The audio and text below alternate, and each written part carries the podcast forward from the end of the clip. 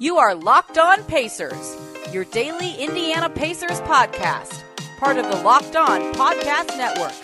Your team every day. Happy Monday, everybody, and welcome in to another edition of the Locked On Pacers podcast, where we, of course, talk about the Indiana Pacers as always. My name is Tony East. I cover the team for Forbes and the West Side Community News. And today, we are finally going to do something we talked about doing for probably like six shows in a row now. We're going to grade the Pacers offseason. We're going to go move by move and grade them all individually. And then we're going to zoom out as a whole and say, what grade do we give them and why? It's very fun. It kind of gives me a more holistic view of what's happening. And of course, joining me on the line to do that because I can't just yell into a microphone about my own grades. We have to debate this. Mr. Adam Friedman, former Indy Cornrows writer extraordinaire. Adam, how you doing? Doing pretty well. How are you? Uh, I'm doing well. I didn't have to work this weekend, and you did, so I'm probably doing better than you. I would say. Uh, uh, yeah, you know, it's always uh, when duty calls, I guess. In terms of podcast stuff, I want to do some two admin notes really quickly. Uh, one is scheduling for us. The Pacers are reportedly about to sign their second two-way guy, DeJon Jarreau. Uh, we'll break that down next Monday, I believe. Hopefully, it becomes official by then. If that's the case, reported by Scott Agness at Fieldhouse Files. Go check that out if you want. And then also the schedule for the Pacers uh, came out last Friday. We'll do our normal schedule preview show in probably about two weeks uh, once we get through some other uh, Pacers topics. Let it be known that I uh, beat you last year in our pre-season schedule picking, right? You did. See, just running through the schedule and doing the preview, probably not the most interesting show ever, but using it all season long is why it has value to us to see like. Yeah, what really did it? Uh, let's see. I'm looking at our schedule question. No, who who finished with what? I got 43 right, and you got 40 right. You know, you got 45 right. I, I, got 45 right. I'm sorry. I predicted yeah. they'd win 43. Adam did very well. So that's coming up. Those shows are fun. I know people like those. But today we're grading the Pacers offseason. And how we're going to do this is we're going to go move by move and grade them individually and then do it as a whole. We're going to go pre free agency first. Adam and I already did our grade, so I know what we agree and don't agree on. But well, the first that one might change though. I might change on you just mid show for fun. Well, the first one I know we are not going to change. I mean, I should have put a plus on the end. Uh, the first thing the Pacers did this offseason, they fired Nate Bjorkgren and they hired Rick Carlisle. And that move by itself uh, I gave it an A, but let me let me talk about this for a second here. The process of getting here, hiring Nate Bjorkgren last year, yeah, it was an F on the way there. Having him coach the team, having to to go through this whole season, mulling it over, right? Figuring out is the embarrassment worth it? Do we try this guy in a non-COVID year? Right? We caped for this guy last year, and it was wrong. And so they deserve a lot of credit for swallowing their pride and admitting we effed up, and then hiring a great hire. Rick Carlisle is a great hire. I give that on its own an A. The getting their point is an F. So it's a weird move to discuss. But I think as we have both typed down, I mean, hiring Rick Carlisle seems like at least, you know, we have to see it happen. But right now, I'd give that an A. It's probably the best coaching change of the offseason for any team, right? I agree. Right. Was there a better coach to switch hands? I mean, we'll see if some well, of the, the like. thing is, like, yeah, the Celtics and Blazers maybe could be if Chauncey yeah, and Udoka are awesome. That, that, that, that's what I was going to say. We don't know about the the new coaches. But like it seems like on paper that they went from having the arguably 31st best coach in the league, and that's right because there was one coach who coached half a season for the Hawks. So there were 30, 31 coaches last year. Right. To having a top 10 coach, maybe, maybe even not, maybe out to the top 10, but somewhere in that range. So that in itself is a huge, huge improvement.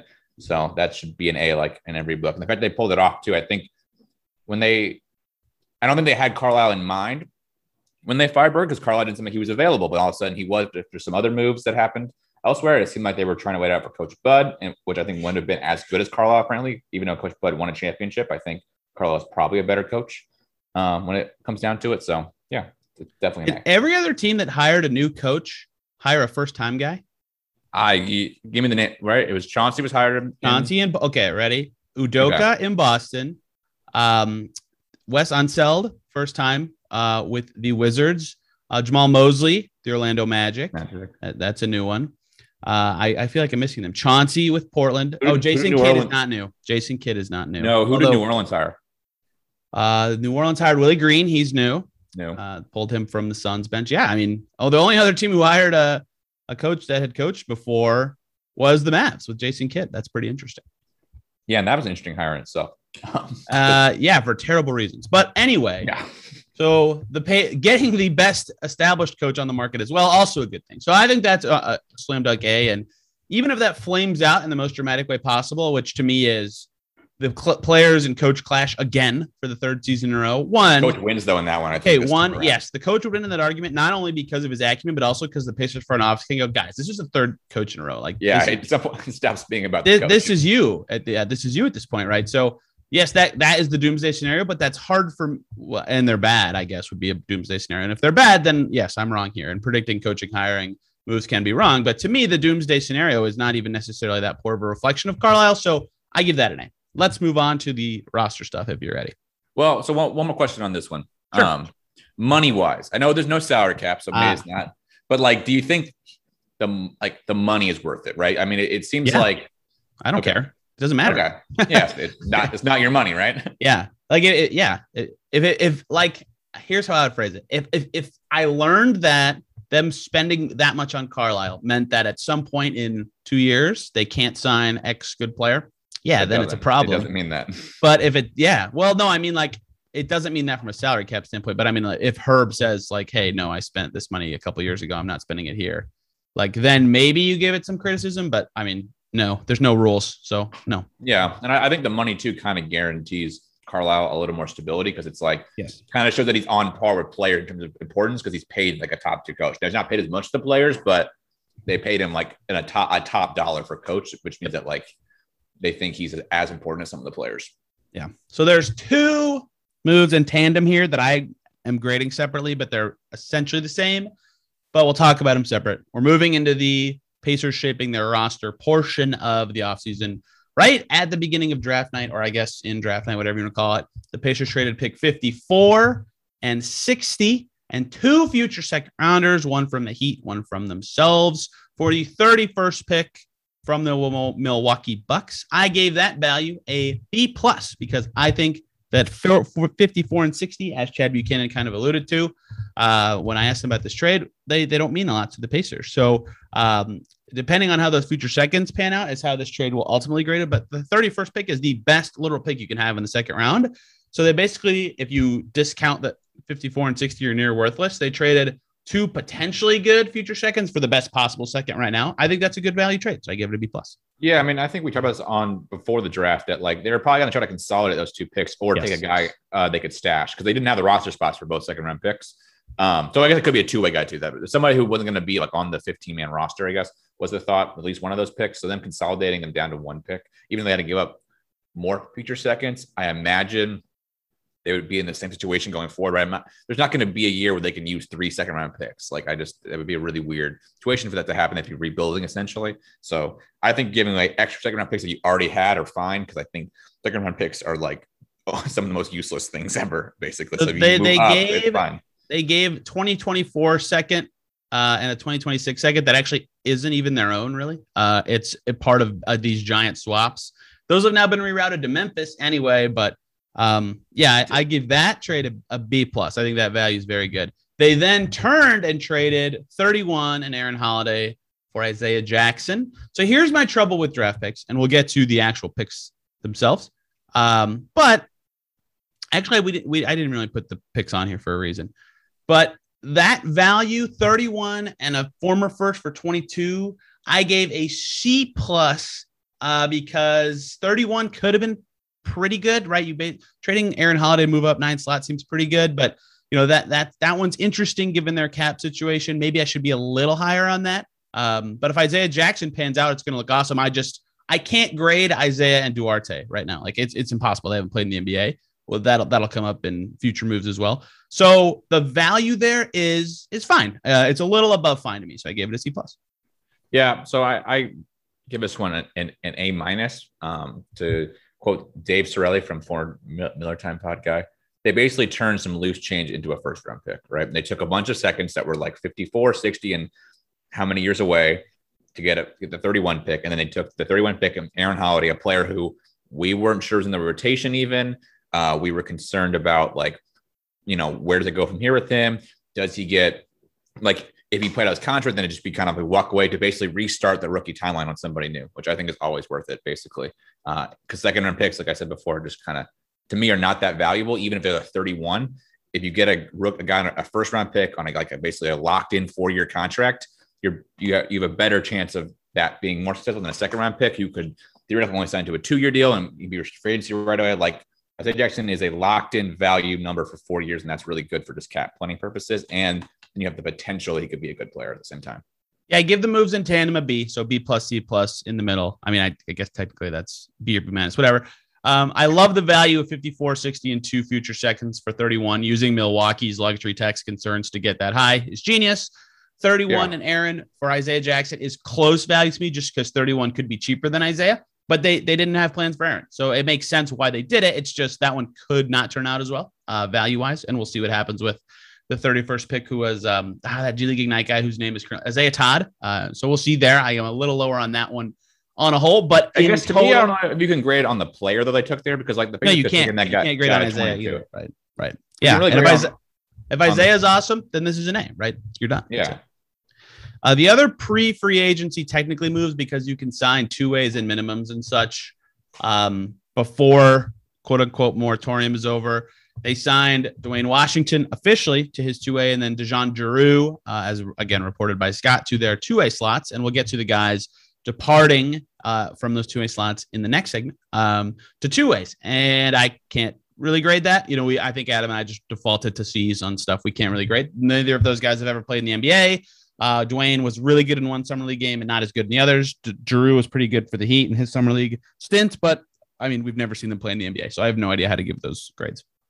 Yeah, I would I would agree with you. I mean, there's just there's no way to determine if they're going to be worth it or not. I mean, I guess it's like opportunity cost. So right, uh, basically signing uh, Jarreau is a replacement for Cassius Stanley. If Stanley becomes a really good player somewhere else, that's going to look really bad. But uh, besides that, I'm not really sure there's that much to it.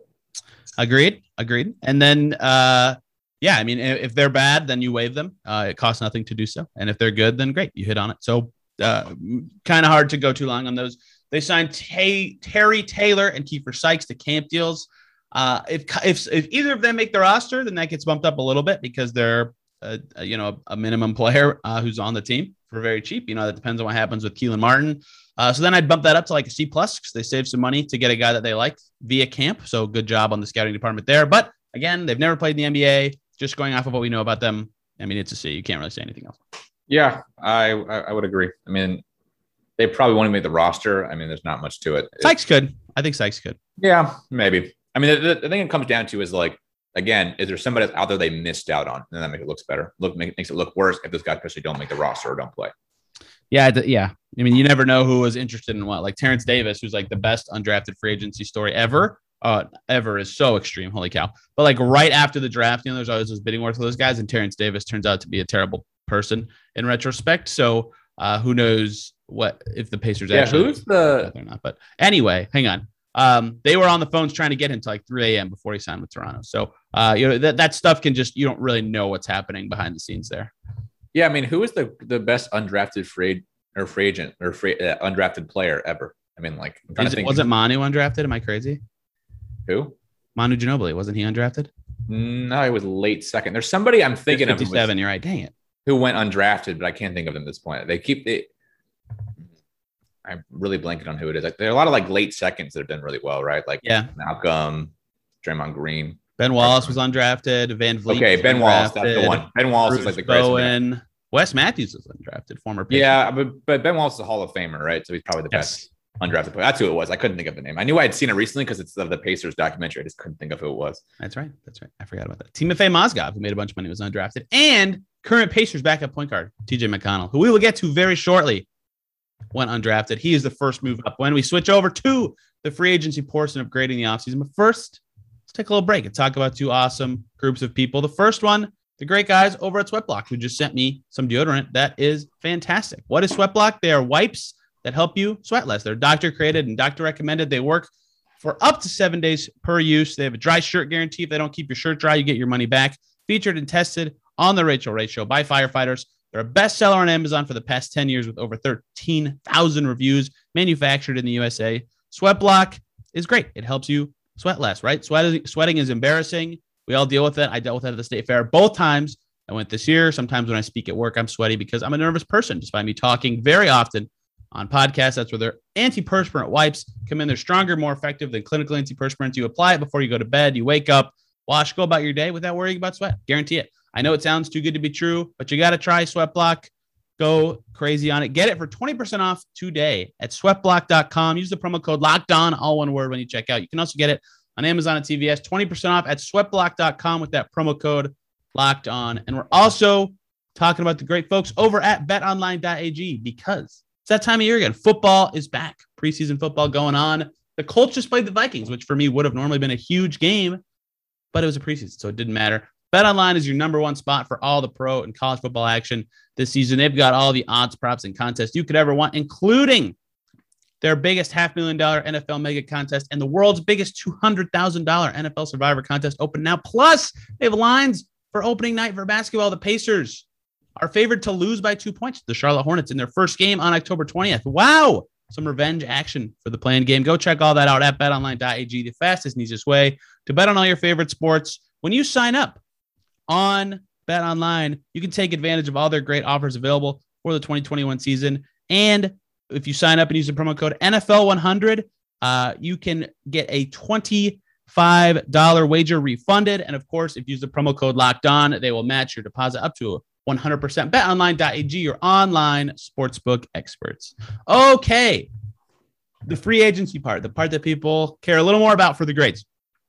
We'll go again chronologically of reporting, not of actual signing. Uh, although everything that has been reported is now done. So first up, TJ McConnell, four years, $35.2 million, 29 million of that is guaranteed. Last year, only 5 million guaranteed. So it could be three years, 29 million, could be four years, 35.2 million. It could be four years, 32 million. Doesn't matter. That's the parameters. Adam, you can go first. What do you give this deal? I think it's a C minus. I think they were backed in this move, unfortunately, because they just didn't develop their young point guard who they wanted to be the backup point guard for the future or somewhere in that range. And not that McConnell's a bad player, but I don't think he's shown a ton of like playoff success yet, uh, at least for the Pacers. Does, does does failing to develop Aaron Holiday change the grade of this move? It does because I feel they're like I said they're backed into this move to probably overpay McConnell. they were bit. backed into hiring a, a, a new head coach. We didn't we didn't ding them there. Well, we kind of did. Didn't we call it an F on the way we there? called that two separate moves. yeah, but to me, they, it, it goes because it, it, was backed into overpaying McConnell. Because right? if, if if I could also do that, if I thought about why they, I don't think it's an overpay first of all, but if I thought about why they gave him a little bit, a tiny bit more than we predicted, then I ding it down. But I can't like using that is, certainly a discussion, right? The reason they have to do that is certainly a discussion, but on the move by itself, I don't know if I can include. Yeah, that. but that's, that's what I mean. It's an overpay, and so they're back. To me, it's a little bit of overpay, frankly. I mean, I think in general, paying what wound up being probably like let's call it what do you think nine million dollars, give or take, for a thirty-year-old point guard who again again isn't really shown a ton of playoff success uh, is kind of scary, and they were forced to do it because they didn't develop a backup point guard. So um, so we, so I, I guess the great. difference is just that I don't view it as an overpay, uh, barely. So it, you know, we talked about this, but he basically got the market value that all these other backup point guards got, right? Like Reggie Jackson got over 10 million per year. Derrick Rose got way over 10 million per year. Devonte Graham, those guys are going to be starters now, but still, um, you know, Cory Joseph got like 6 million per year. Ish Smith got like 5 million per year. He's better, way better than Ish Smith and Cory Joseph, right? So I think market value, he got like right at it. But you don't get props for signing a market value deal, right? So I yeah. can't like fling them up. I give him a C plus. I, I should have done the grade first. Again, the the value here is not good. To me, I give it a C plus because it was their biggest position of need was a good backup point guard, and they got a guy who is good and fits into their system really well. They know that, or well, fits in their fits within their team really well. I guess we don't know how he fits in the system, but uh, yeah, I think he's a good player. So I think that they got a good player who fit their biggest need once they traded away Aaron Holiday, uh, which again could it, it will package that that packages into the total, and we have a total grade coming at the end. But I think this move by itself, I give a C plus. Yeah, I mean, so I, I guess my point would be is like they paid the market rate, but ideally, if you could have an ideal backup point guard, you want somebody a little better, right? So like that's where it becomes the problem is like how many like be- what? How like many better backups are there? Well, so the point the point I would be is you would like to have been in the position where you had developed somebody where maybe you had to pay more, but you paid more for a better player because you weren't in that situation, right? I'm not saying there's anybody out there that was better. There probably isn't. I think in the, the whole league, not even free agents. How many better backup point guards are there? Um, I, was- I mean, I, like- I, don't even not that, that that was not crit- critique. Of I- I don't know. That That- was that- that- critique of your thought of McConnell. That's surprising to me. I mean, do you think he's the best backup point guard in the league? I guess. Top three to five, yeah, definitely. Hmm, I guess maybe. yes, I don't know. I mean, I don't know. I, I feel like I feel like he has some Very limited flaws. player, sure, but one of the best. Yeah, I feel like he has some real flaws in the playoffs, and that's what concerns me. I guess, but I guess maybe you Uh, don't need. Love all. I love all those bench players that don't have playoff flaws. No, but I think again, I think I think you would say if you could ideally have run the situation again, you would let McConnell walk because you had to develop backup point guard in, in Aaron Holiday, and you use his money for something else. Maybe you Sure. use it to go get McDermott. And that- I think that's all I mean is that like there is some ish there's some the team as a whole was the signing is like is not is definitely on the market level, but it just like as a team move, it's sort of a, an, an okay move, I guess. I think we need to be. there'd be a better scenario. So I, I think done a better that failure to develop Aaron Holiday D, right? They deserve that. But if we're doing Yeah. that, then we have to go back to Carlisle and give that like a B or a B minus, right? I mean, you can make a case that yeah, happy to be there is kind We're, of we're C. stacking. I, it's hard to stack some stuff, not other stuff. You know, I, Yeah, but. I think you could, but I think you can like you can stack the the the player stuff because the case you can make with Carlisle is the last offseason they could have hired Carlisle, they would have done it, right? And would have been an A, right? So it's not like they got to the right decision at, at, at the end of it versus like what is probably the best case scenario. Like there was nothing, but I'm I think there was a better scenario out there if they had done a better job developing their backup point guard, I guess. I suppose. I suppose. Uh, developing Aaron Holiday will include in here as a D because they did a terrible job with that. Next up, An Torrey F, Craig. Probably an F, to be honest. Yeah, seriously. Eh, he had a good little stint with McMillan that second year. Torrey Craig officially signs. You guys can stop asking me why it hasn't happened yet. It's just a sequencing thing. They use the MLA to do it. We'll get the official details soon enough. Torrey Craig, two years, 10 million, fully guaranteed per Scott Agness and Fieldhouse Files. This is the first one. Second one. You have a higher grade than me on. Why do you have a B? Uh, what? Tell them your grade, Adam. Why do you have your grade? Oh, a, a B minus for Torrey Yeah. Craig. I I think they got good value at that, and they got a, uh three slash four, and that's what you know every team kind of wants and everything. So I don't know. I think it's like not a bad move. Now I guess we'll have to see how it plays out, but I I grade it a little higher because I thought it was it was a good value deal for what they're Hey, the market. I like Torrey Craig. I have a C right now, and I'm considering bumping this to C plus. yeah, Uh, it's neutral. I mean, it's okay. I like Torrey Craig. I think he's good. If he's in the rotation and playing every game, this goes up because a $5 million bench player who I think is good, that's a good signing. If he's not in the rotation, that seems like not a good use of resources to me. So maybe saying a C is unfair um, because I don't know what they're going to be spending the money on actually, but building their rotation is very hard. And even in the rosiest possible scenario, I could give Torrey Craig, it was like 12 minutes a game. And so to that, I say a C. But if they're using him differently than I envision, which is possible, they did that with Justin Holiday also, right? Uh, then it's better than that. So it depends how it is, right? And, and if signing him causes them to play Duarte less, that's bad. Uh, if signing him causes them to play Goga less, that might be bad. That might be fine. So I think Torrey Craig, two years, 10 million, the move is a C.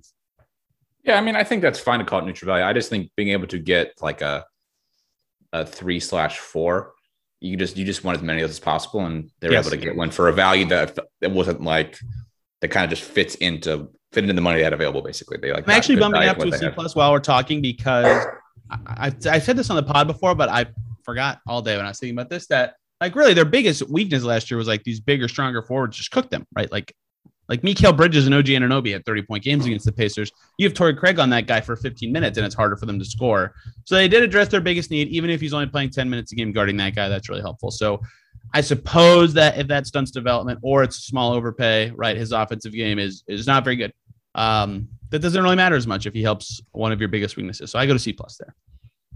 Yeah, I think I think we're we're like basically at the same grade. Like I would give it an eighty percent. You're probably giving a seventy eight percent if we're doing like on a grade. Not that far off. Our biggest discrepancy. Let's go. Yes, Next up. good. Losing Doug McDermott. Three years, 42 million via sign and trade to the Spurs for the trade exception.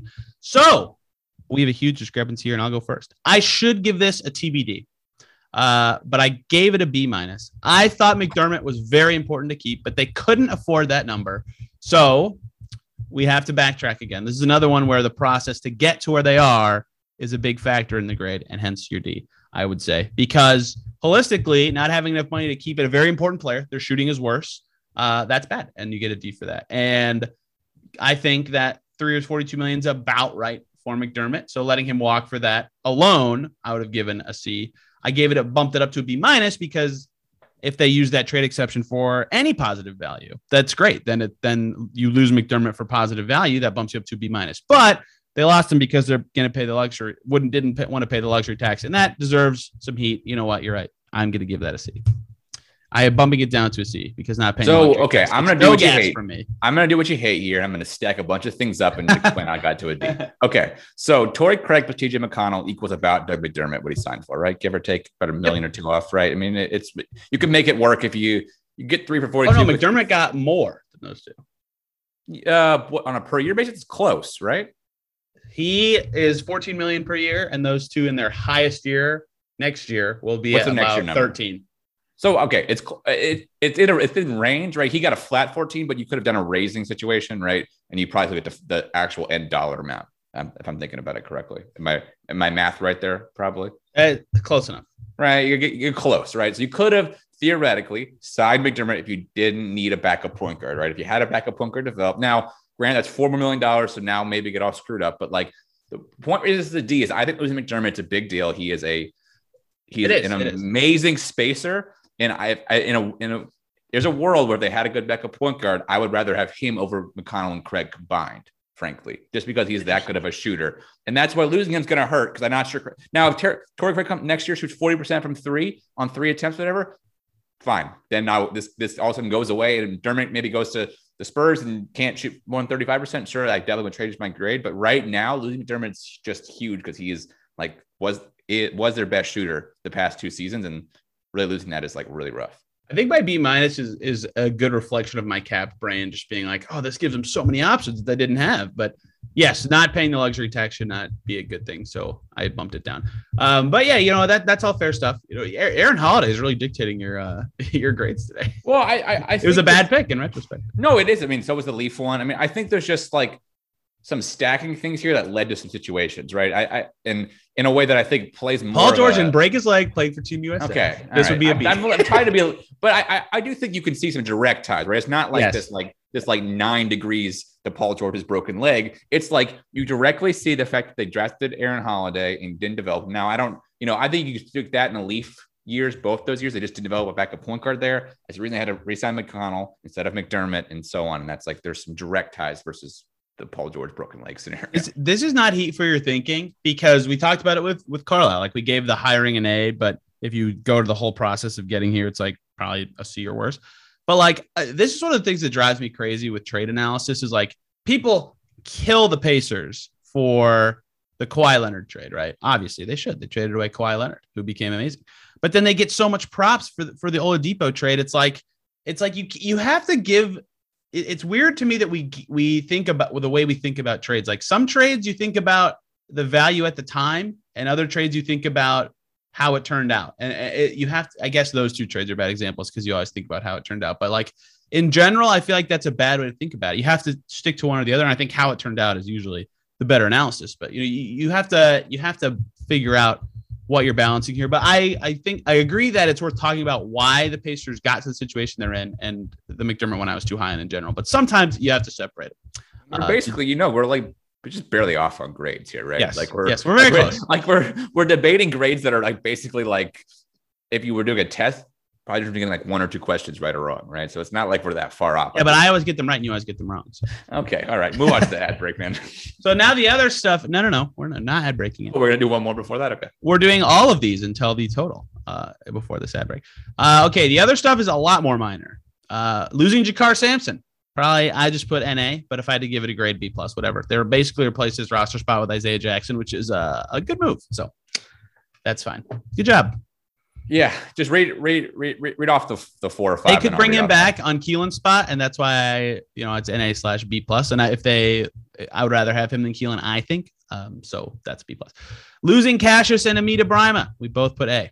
Yeah, Yeah, I mean, if Cassius again pops somewhere else, then you know you. Brimah Brimah right can't shoot and he's he can't he's not taught to play center. So not can't really- catch the ball. That's his biggest problem. He has no hands. He's a very good defensive player, but he just has no Yeah. hands. I mean, Yeah. they yeah they added Isaiah again. Uh, and Stanley deal. seems to not be that good. I mean, I, I, I said, we'll see. I guess where he ends up next year, but it seems like he's uh he's just just wasn't a good. I mean, you know, it was a, a second round pick chance that's not going to work out. Shockingly. So there's a few other stuff that's TBD that we can't really grade, but we can kind of talk about. Kelan Martin's roster spot is TBD.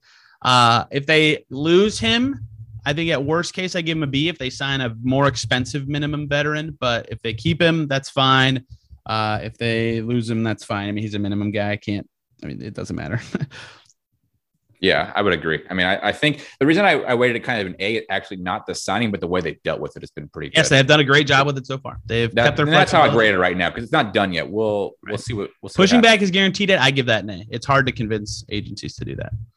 Yeah, and if they might push back again too, that'd be be another A.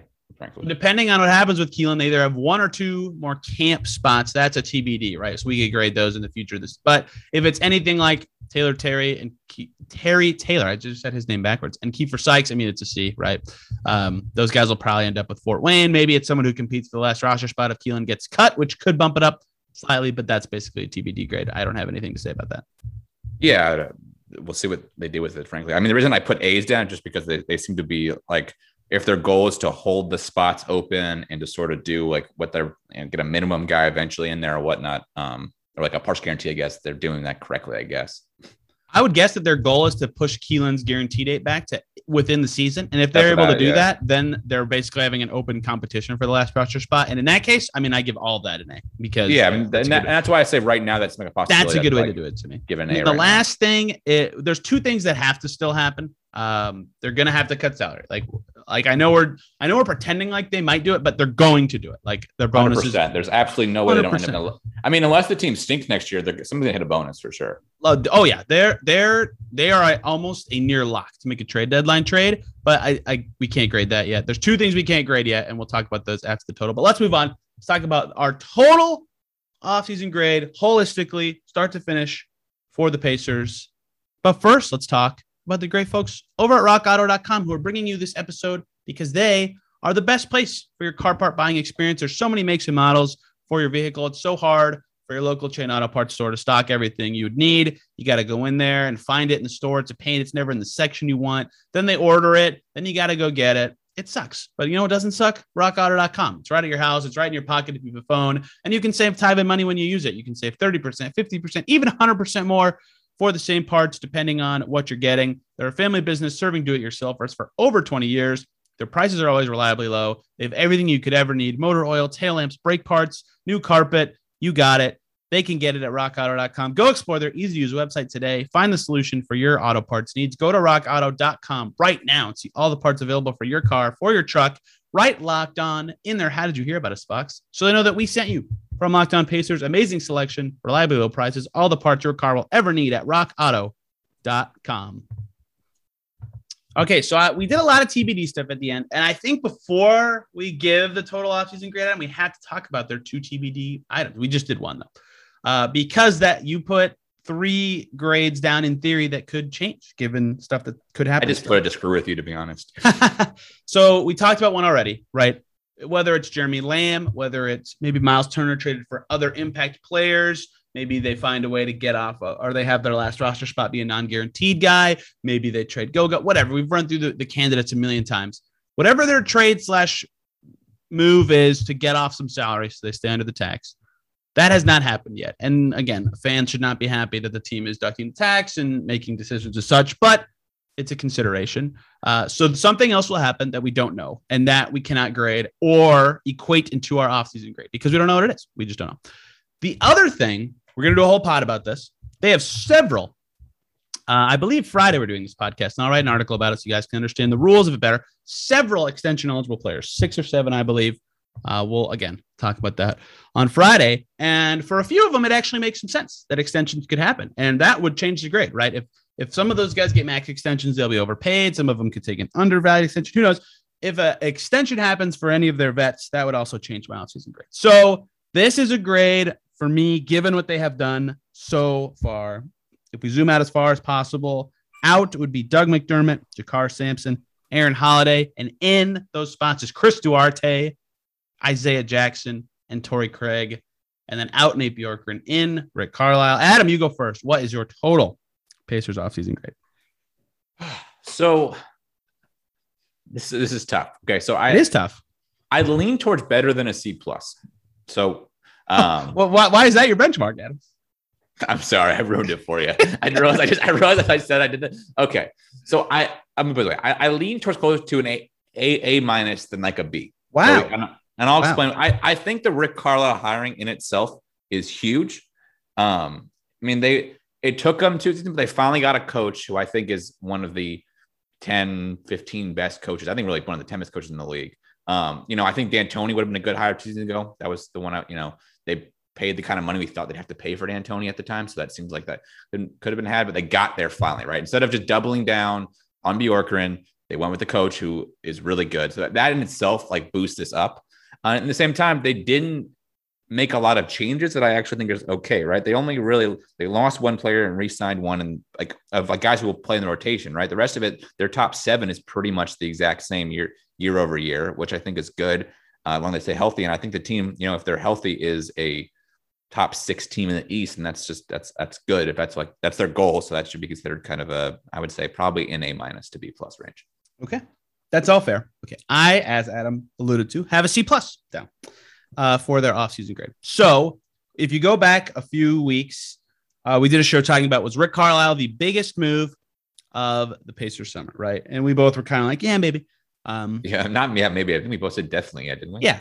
So with that in mind, I think it's above average. They got the biggest upgrade they needed. I think on a player swap basis, Aaron Holiday, Doug McDermott, JaKarr for Craig, McConnell, Duarte, Isaiah Jackson. I guess McConnell's resigning.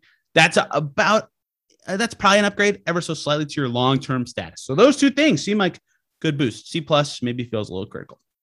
I'm going with the C plus because they did not do the future Pacers any favors this summer, and they didn't have a lot of wiggle room to do so. But you know, if they say they keep TJ Warren next year, say they really resign him, then they are almost out of money to keep Miles Turner, right? And who knows what happens with Miles by then. And if they keep Miles, then they're going to be almost out of money to keep Sabonis, right? Like eventually you have to find a way to be able to keep your own guys or to be able to maneuver your team in a way to get substantially better in the future. They have the trade ammo. That's great. But on the cap sheet wise, they didn't do themselves a lot of favors. I'm I was pretty surprised.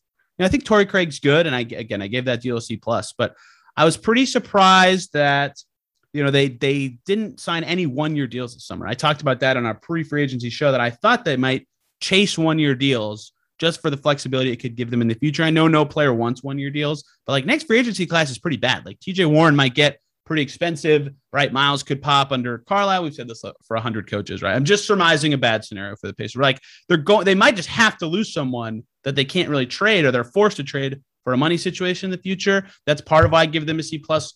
The McDermott grade is based on a sign and trade, but you gave it a D, right? Just losing him straight up, that's bad, right? Even if there are some bumps that give them above average to me, they didn't do the future Pacers enough services to give me to for me to bump them into the B or A range, right? And The they coach, it- man, I mean, just it- I think that's so much. The coach is so much. the coach is so much. I, I think that that's that's where I could be too low. Like if Carlisle comes in and he and his system is awesome for this team, right? And it's been awesome for a lot of teams, uh, a lot of different styles of teams in He's Dallas. always overachieved. It feels like now the teams have not. He's only had one regular season wise, right? Exactly. Yeah. Yeah, he only had one great team. We, we were talking about it, right? He hasn't won a playoff series since the NBA Finals. Yeah. But you go through those teams, none of that's surprising. I mean, the, the, I teams are. There was one year they should have won, right? Uh, I forget which one it was. first post year that we that maybe we thought that. There was one season that they were they were always the lower seed except for once. They lost once as the higher seed. okay, but like most, But they also lost like a 50 win team. Anyway. Um yeah. yeah, th- he could be the bump that makes C plus look dumb. But that was a long rant to say. I don't think they did the future Pacers. Uh, like, like next summer, we're gonna be talking about similar stuff of like, oh, the tax is a concern. They can't resign. like, it, it's just gonna it's like a never-ending cycle almost at, at some point. So, I don't think they quite did the future Pacers enough favors. But I still think the moves they made by themselves, none of them are worse than a C plus, right? So C plus is my is my grade. Yeah, I mean, I, I think they. I mean, they got some picks. They got they got two first round picks, so they did set them up in the sense that both. That won't hit, helpful for but, the future Pacers. but that is helpful for the future. I mean, um, if those guys are terrible, then it's not helpful for the future. Yeah, That's I mean. I I agree. They basically answered their most pressing question, but they not the next like three. Right. The most pressing question was could going in the offseason was could they would they keep Bjorkgren? Would they change coaches? Then it was like center center stuff, maybe Brogdon stuff, kind of like Warren stuff. Right. That, that was where the next kind of questions lied, and they didn't solve any of those. Um, but I don't know if they go next offseason with the same kind of like minimal problems. I, I think the the being in the tax ranges, frankly, right? It's not like like you can get close to it and you have to make a movie, make a move, but like I think they kept some of the talent on the roster. They, they didn't they didn't make a move where I felt like but I mean I guess McDermott's the one where they really lost talent because of the luxury tax, but um they haven't made like they didn't lose a like a top like I said a top six or seven player on the team because they weren't willing to pay the tax. They lost a guy on the fringe who you can make a case at 30 years old you didn't want to pay that kind of money to anyways. Yeah, I mean, I thought I thought he was their most important free agent, but I get the money. Oh, he was, but like, is he there? Was was he probably there? I mean, if we take the healthy roster, is he the seventh most important player on the team? About Eighth? yes. Right. So the top No, five. again, role players on a 34 win team, right? What are we doing? Right. Yeah, no, I mean, that's what I mean. Like they're they're top five, and then I think Justin Holiday's after the six, and then I think you make a case for McConnell or him, or now you might make a case for like one of the draft picks being that kind of player. But that's about it to me. I mean, that's like where the roster kind of lies. And if Duarte or Jackson are awesome, like really quickly, then they did do the future Pacers credit because they don't need some of the guys we'd be talking about as much. Like next, they walk into next summer with the same team basically, and they have to go, okay, you know, what do we want to do with Lamb if he's still there? What do we want to do with Warren? Oh my gosh, Caris LeVert's expiring. Oh my gosh, Miles Turner's expiring. We got to figure this stuff out. Do we need to clear salary to keep those guys? Oh look, Torrey Craig only makes five million. Like all this stuff is coming up again in a year. So again, good stuff right now. I, I think every move individually, it made sense to me. I liked the values. I think next year we'll go, oh, you know, okay. Like if they had, and I know we don't, we don't ever know what trade offers are available to teams. So you can't really criticize what they don't do ever. I don't think that's ever really fair unless something obvious, like we know they had interest in this guy and then it can have whatever. Like not trading Jeremy Lamb at the last trade deadline still seems like a big misstep to me. But again, I don't know if that was even possible. But that is why I give them a C plus. Yeah, I mean, I I just the coach, man. Yeah, Coach, it could be. coach it could be the coach. Huge. Could be huge. I mean, that is such a change. I mean, they they they walked, they took four steps backwards to finally get him going six steps forward. Right when they when they got rid of Bjorkgren, not Bjorkgren, wow, when they got rid of McMillan, we were talking about the kind of coach they needed, and Carlisle fit that perfectly. They That's just true. Had to, they, they they just had to be knocked on their ass basically to get to finally to finally move past the. McMillan, who honestly, honestly, was the top four coach last year, right? And he was one of the best. So maybe we're wrong overall, but yeah, I mean, I just really like the Carlisle hiring more than anything. Yeah, there's a lot of there's a lot of potential sway, which I think is interesting. Uh, right, like if their draft picks suck and Carlisle doesn't gel with this team, we're gonna look back and go, wow, they, you know, they, they had a or if lot the centers thing blows up in their face finally. I mean, it could, right? It'll have to eventually, I suppose. well, I mean, like like next year, could we see the situation where like I'm trying to, I, mean, I guess where like Sabonis is like this amazing offensive player, but he just keeps, keeps getting destroyed defensively because he can't. They're just playing so much four out there. I don't know. I mean, that that's where I could find. And there, or do they bubble up intention wise? Fine. Do we get the like one of them demands a trade because they don't they they're sick of playing with the other one kind of thing? Well, if that happens, uh, one of them has only got two years left on their deal, so we uh, can kind of muse where that's headed at this point. So there's still some TBD stuff, which I say to say there will be a few more uh, like off-season ish pods, right? Like Friday, like I said, we're going to talk about extensions, who's eligible, what should they get next Monday. We'll be very close to Kelan's guaranteed it. We'll talk about that. Uh, the official Craig contract, I'm sure I'll have numbers by then. Uh, their new two-way guy, maybe they'll figure out their camp guy by then. So there's still a couple off-season pods we have to do, but a lot of the stuff we do going forward will be either looking back at mistakes we've made in the past, uh, and looking forward at next year, seeing what next year's Pacers will look like, including on Wednesday when we're going to try to build the Pacers rotation for next year, which is a very hard exercise. So stick around for that. And Adam, before I ask you to talk, I'll say one more thing. Last Friday's show, I had guys who covered Isaiah Jackson, Chris Duarte, and Torrey Craig at their last stop come on and talk about the players at those stops. Uh, I only am plugging that show because an unusually high number of people said they really liked it and learned a lot. So if you would like to learn more about those players, go listen to that. Adam, do you have anything else today?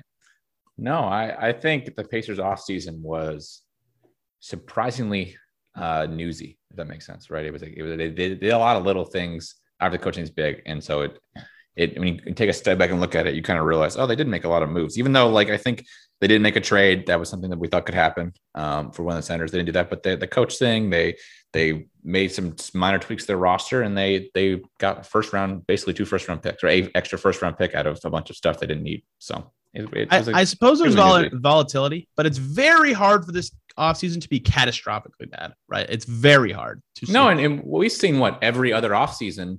Uh, last year's was catastrophically bad. So yeah. I mean, uh, right? Every Last other year- offseason, right? Every other pitcher offseason has been really good, right? There was the the, the Collison. Tyreke um, Summer was bad. Yeah, Collison Bowen was good. Tyreke was bad. Then Tyreke McDermott was not good. then the, the Brogdon one was good. Great. Yorker bad. This one's every I'm saying every other year.